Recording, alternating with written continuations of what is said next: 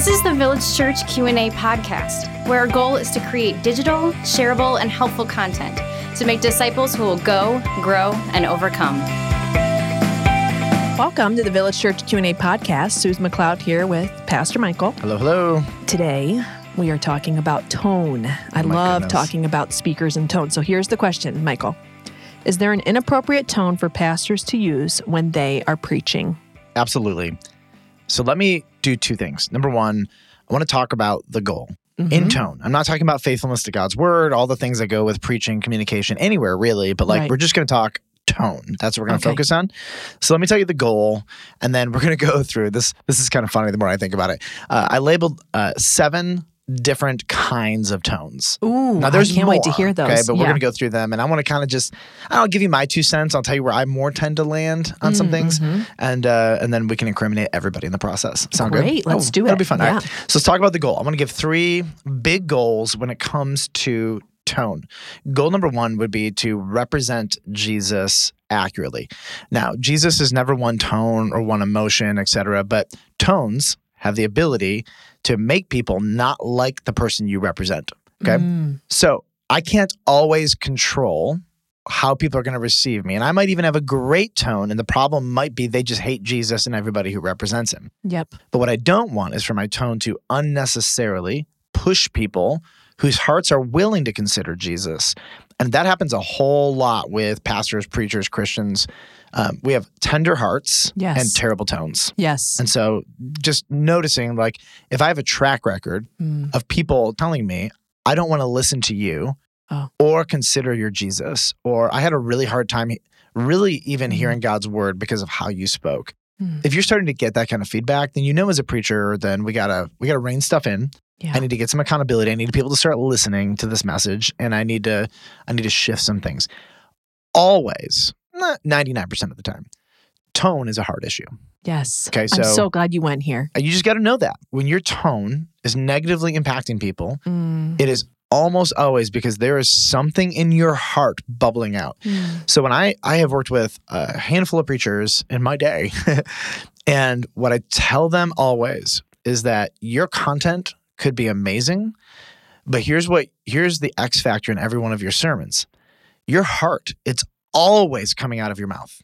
When you're faking it, anything, like it's always there. And the problem that a lot of leaders have, forget about pastors, just leaders, is that we pay a lot of attention to our minds, mhm. but we can't see our hearts. Yes. So we're not aware of what's coming out because the heart is coming out, but we're only aware of the mind.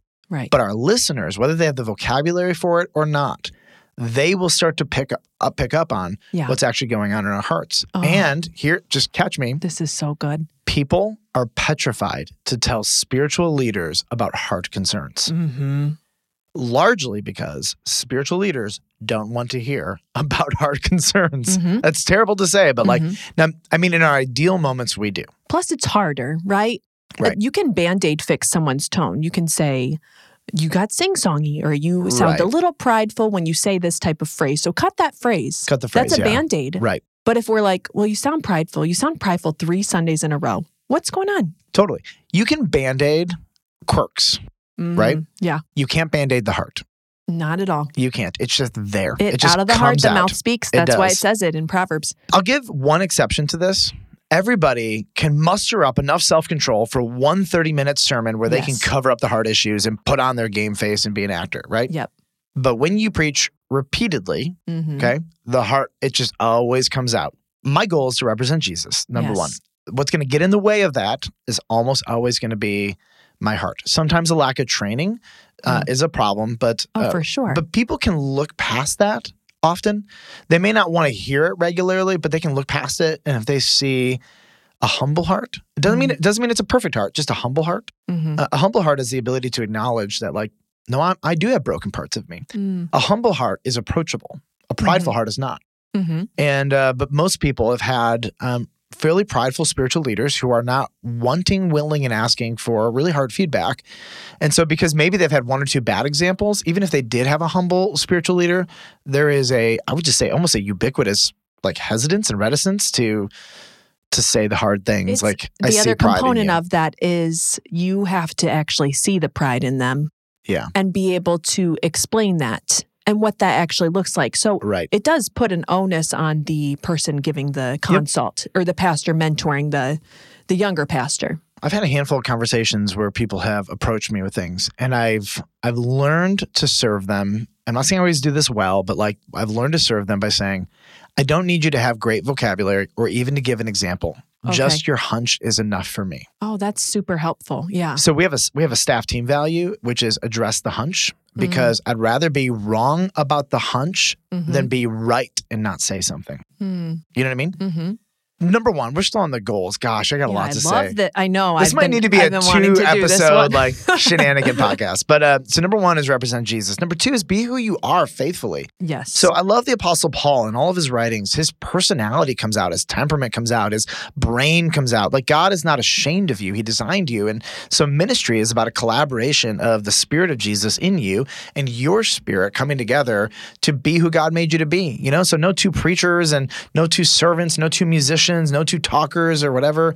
You know, just be you. Like God made you, He loves you. You don't have to be like, none of me, all of Jesus. Right. No, that's actually not true. All of you should point to all of Jesus. So right. there's a different category here. oh, I you know? hear that. I love that too for anybody that's growing up and learning to speak to groups. right? Is you don't have to be Michael. No. You might like this one really great thing Michael does, and maybe you're going to bring that into what you do, and maybe you like how I like how Steve does something, so I bring in Steve. But at the end of the day, God made Suze. Yeah, my- Suze.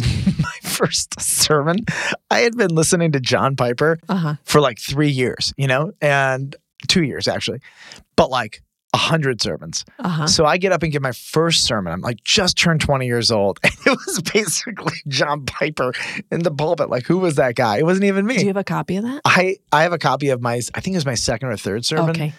It's so bad. Oh my I, goodness. I get yeah. filled with unbelievable anxiety. Oh, it's a cassette can- tape. I hear you. Yeah. And few things stress me out. Do like, people know what cassette tapes are though? I don't know. yeah, I don't know. Dan, do you know? that. Yeah, you I think he just- knows. You made an old school reference. Dan's our producer. In case you Anybody know that. born after the '90s has no clue, That's, right? That's something.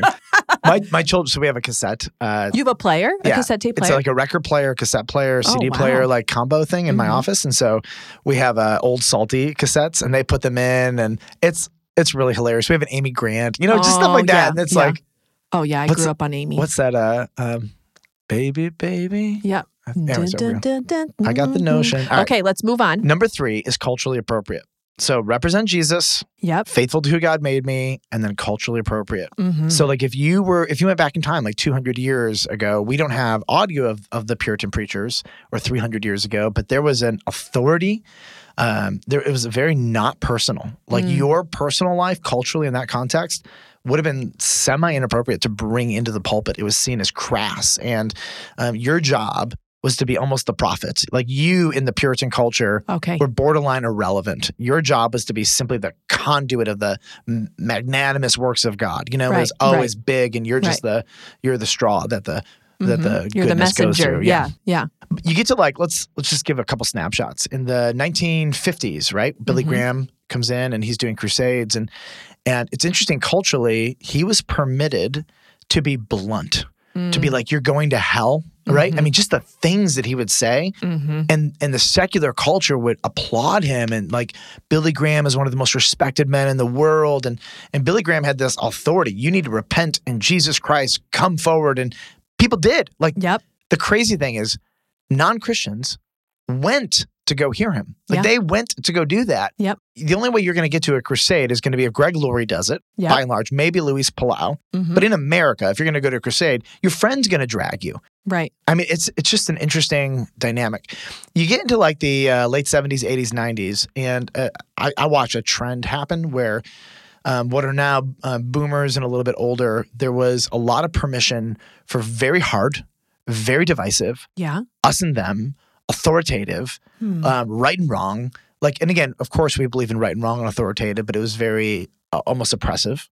And then there was another stream at the same time. I would put these guys into the David Jeremiah, Chuck Swindoll side of things, okay. which was the highly exhortive, Oh. powerful storytelling. Hmm. So in the 70s, 80s, and 90s, when you really actually just take a bunch of evangelical preachers, Yeah. they often fit into one of two categories yes. very authoritative, or very exhortational.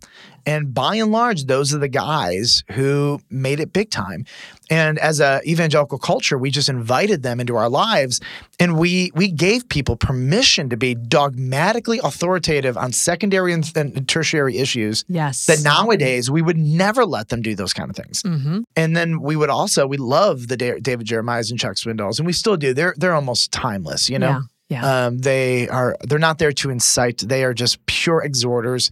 To me, the Mhm. Barnabas world of preachers, the Yeah. the exhorting world, they they will always have a place. They're always going to be beloved because That's how I feel about Howard Hendricks. right, yes, Yeah. he's another one. Like Yeah. he dies, and everyone's like, oh, We're Howard still Hendricks- watching the DVDs are timeless, They're even though they're so old when you look at the video. Yeah. right? Which is the perk of of exhortational Barnabas style story driven preaching. hmm If it's rooted in God's word, the human heart is always ready to be encouraged. Yeah. It's not always ready to be trained, Yeah. but it's always ready to be encouraged. I'm going to botch this fact, but just a little bit. The idea False. of Howard Hendricks taught a class at Dallas when my Mm-hmm. father in law was there many moons ago. And it was the marriage class, and it took an entire semester. Mm, And my father in law said, You know, he went through one chapter. It was First Yeah. Corinthians or something. He goes, But it took him the whole semester. And for my father in law, he's like, No, I have a high value on like this, the word of God. So Yeah, he wasted a lot of time. Whereas I'm like, Oh, I bet that was the most amazing class Right? ever. Right? But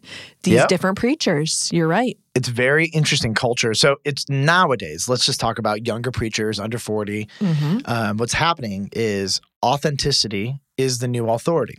Why? Mm-hmm. Because a lot of the authority authority guys in the 70s, 80s, and 90s fe- fell. I was going to say they failed, right? Yeah, big time. Yeah. Um, or they didn't adjust their style of ministry with culture and they became functionally bigots or Mm. mean or Mhm. cold hearted Mm. um, or divisive in the body when never more than ever have we had to really figure out what is common ground.